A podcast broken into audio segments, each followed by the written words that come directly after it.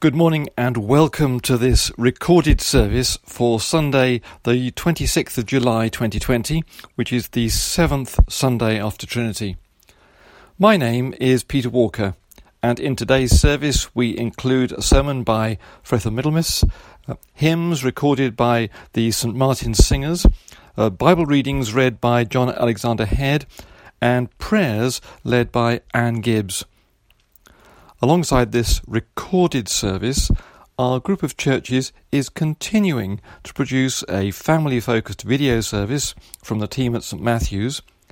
And also from this week forwards, we will have some limited reopening of our church buildings.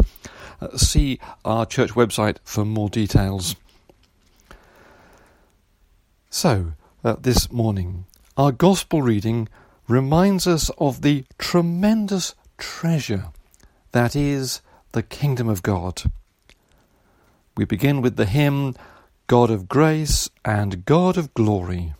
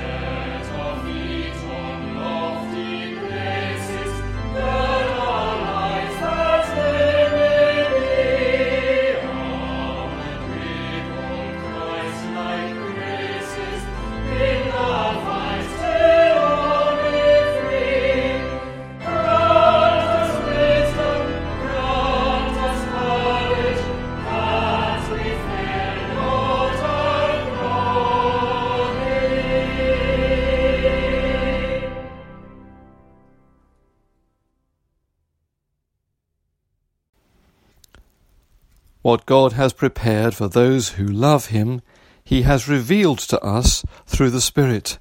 For the Spirit searches everything. Therefore, let us in penitence open our hearts to the Lord, who has prepared good things for those who love Him. We say together, Most merciful God, Father of our Lord Jesus Christ, we confess that we have sinned in thought, word, and deed. We have not loved you with our whole hearts. We have not loved our neighbours as ourselves. In your mercy, forgive what we have been. Help us to amend what we are and direct what we shall be, that we may do justly, love mercy, and walk humbly with you, our God. Amen. May the God of love and power forgive you and free you from your sins, heal and strengthen you by his Spirit, and raise you to new life in Christ our Lord. Amen. The Collect for the seventh Sunday after Trinity. Generous God, You give us gifts and make them grow. Though our faith is small as mustard seed, make it grow to your glory and the flourishing of your kingdom. Through Jesus Christ our Lord. Amen. A reading from the letter to the Romans, chapter 8. In the same way, the Spirit helps us in our weakness. We do not know what we ought to pray for, but the Spirit Himself intercedes for us with groans that words cannot express. And He who searches our hearts knows the mind of the Spirit, because the Spirit intercedes with the saints in accordance with God's will. We know that in all things God works for the good of those who love Him who have been called according to his purpose. For those God foreknew, he also predestined to be conformed to the likeness of his Son, that he might be the firstborn among many brothers. And those he predestined, he also called. Those he called, he also justified. Those he justified, he also glorified. What, then, shall we say in response to this? If God is for us, who can be against us? He who did not spare his own son, but gave him up for us all, how will he not also, along with him, graciously give us all things? Who will bring any charge against those whom God has chosen? It is God who justifies. Who is he that condemns? Christ Jesus, who died, more than that, who was raised to life, is at the right hand of God and is also interceding for us. Who shall separate us from the love of Christ? Shall trouble or hardship or persecution or famine or nakedness or danger or sword? As it is written, For your sake we face death all day long. We are considered as sheep to be slaughtered. No. In all these things we are more than conquerors through him who loved us. For I am convinced that neither death nor life, neither angels nor demons, neither the present nor the future, nor any powers, neither height nor depth, nor, any, nor anything else in all creation will be able to separate us from the love of God that is in Christ Jesus our Lord.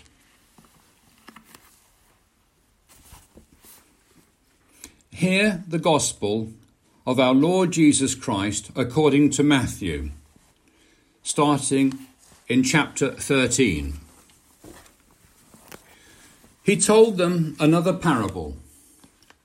The kingdom of heaven is like a mustard seed, which a man took and planted in his field.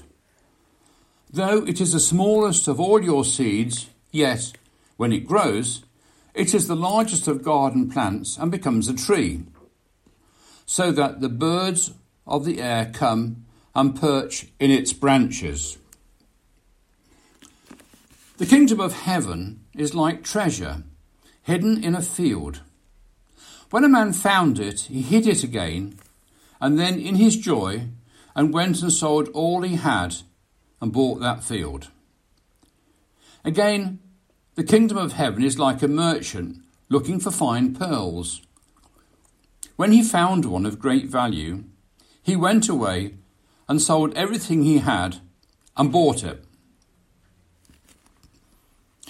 Once again, the kingdom of heaven is like a net that was let down into the lake and caught all kinds of fish.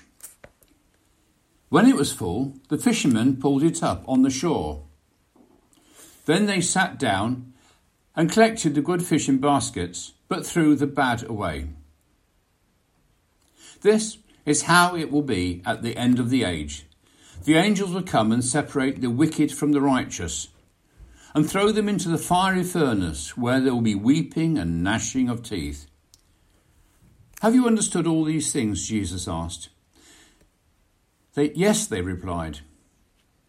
He said to them, Therefore, every teacher of the law who has been instructed about the kingdom of heaven is like the owner of a house who brings out of his storeroom new treasures as well as old.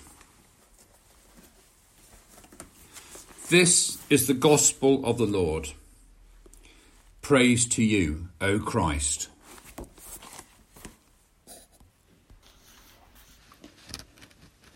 In the name of God, Father, Son, and Holy Spirit. What is your treasure, your pearl of great price, the hidden buried gold for which you would sell, sacrifice, give up everything? Far from developing my intellectual life during lockdown, I found myself recently watching an ancient episode of Foyle's War. In it, the curator of an art museum stole a hugely valuable statuette from the collection he had care of. In the story, he was, of course, found out and disgraced. When asked why he'd taken it, since he could look at it all the time at work, he said he'd never wanted to sell it. His soul just longed to possess this utterly lovely thing and to know that it was his. He did indeed sacrifice everything for it. Jesus' characters, the merchant and the treasure finder, have the same complete recognition of what is of ultimate value to them. But what they want is God's kingdom of love and justice and peace and joy. When I find that and recognize its value, rather than keep it for myself, I will not want to hoard it like the curator, but to share it and to spread God's love around. There are some human loves and desires that give us a glimpse of the joy that fully knowing God would bring. In his teens, my nephew thought he might like to become a musician, so we introduced him to a godson who plays in a professional orchestra. The godson didn't talk to him about needing particular qualifications or going to certain colleges. He just said, You'll do it if nothing else will do for you, if you simply must do it. Similarly, someone exploring her vocation to be a nun was struggling desperately with her desire to be married and have children, and there was a beloved man in the picture. But one day in chapel she just knew. She said, My mind fell into one pleat, and the nunnery it was. Neither of these vocations was going to be easy, and a great deal would have to be sacrificed, even when the joy of the right thing had been discovered. In seeking God's treasure for me, a lot of the time I'm in the dark. I've had some wonderful glimpses, but often that's all. Paul understands that. Don't worry, he says. You don't know what to ask for, but God's Spirit does, and is doing your asking right now. What you would ask for if you knew how to express it, says Paul, is to know that you are loved completely, inalienably, and forever, with a love that even a pandemic and all the fear and suffering and hardship and grief that goes with it cannot destroy. God had plans for you from the beginning. God's only son was never intended to be an only child. God's nurseries were prepared for vast numbers of children, and God knew that the children's behaviour would be such that the nursery surfaces would have to be wiped clean, and still wasn't put off. Despite all our faults and the problems we create, we are God's choice. So never believe a word of it if someone tells you that God's love is conditional on what you do or what you believe. You are God's adopted child, and God never regrets the adoption. Nothing that you do wrong, and nothing that is hard for you, and nothing that is going wrong in the world is a sign that God has gone away. To turn the parable around, you are God's pearl of great price. God died to keep you because you give God so much joy. When you learn to bask in such utter love, Then you will have found your treasure, your vocation, your peace, and your joy. Amen.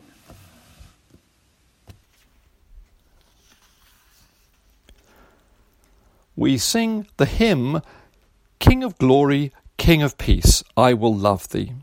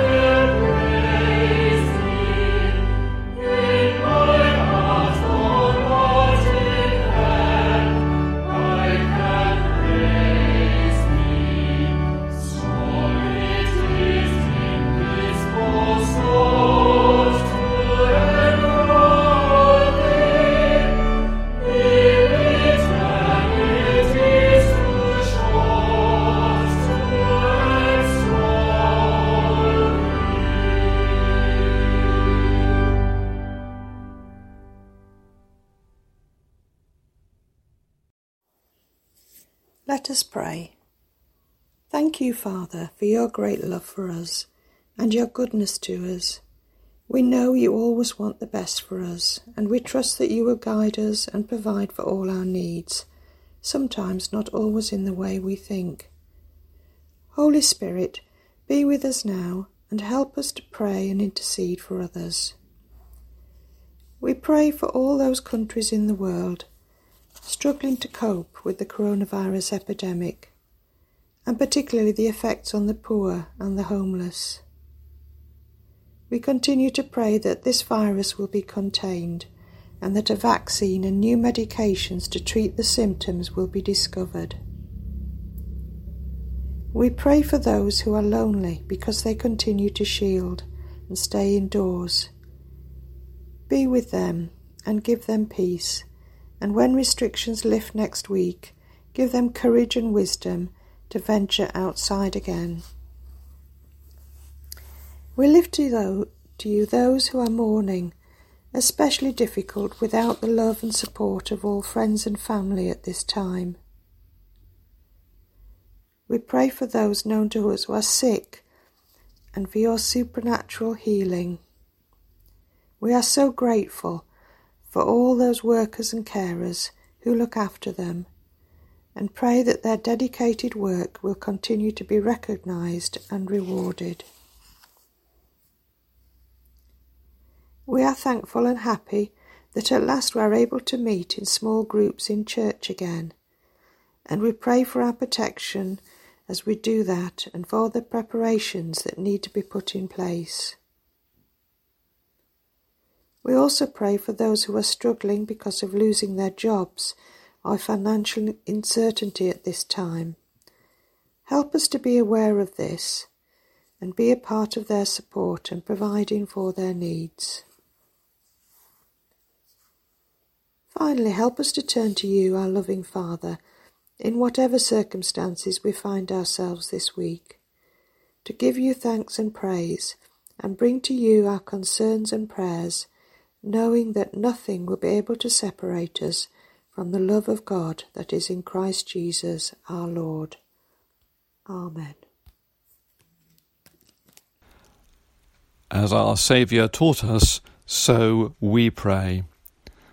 Our Father, who art in heaven, hallowed be thy name.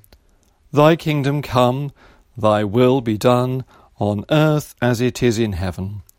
Give us this day our daily bread, and forgive us our trespasses, as we forgive those who trespass against us. And lead us not into temptation, but deliver us from evil. For thine is the kingdom, the power, and the glory, for ever and ever. Amen. Our final hymn is O Jesus, I have promised.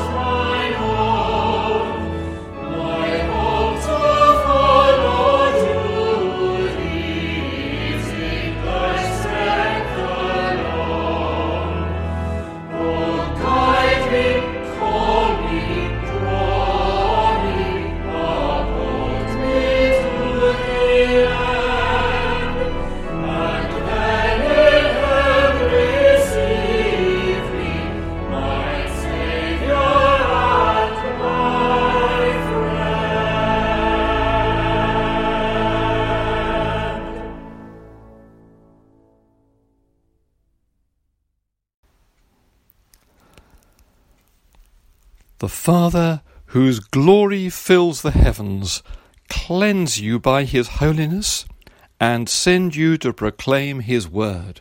Amen. The Son, who has ascended to the heights, pour upon you the riches of his grace. Amen. The Holy Spirit, the Comforter, equip you and strengthen you in your ministry. Amen and the blessing of God Almighty, the Father, the Son, and the Holy Spirit be amongst you and remain with you always. Amen.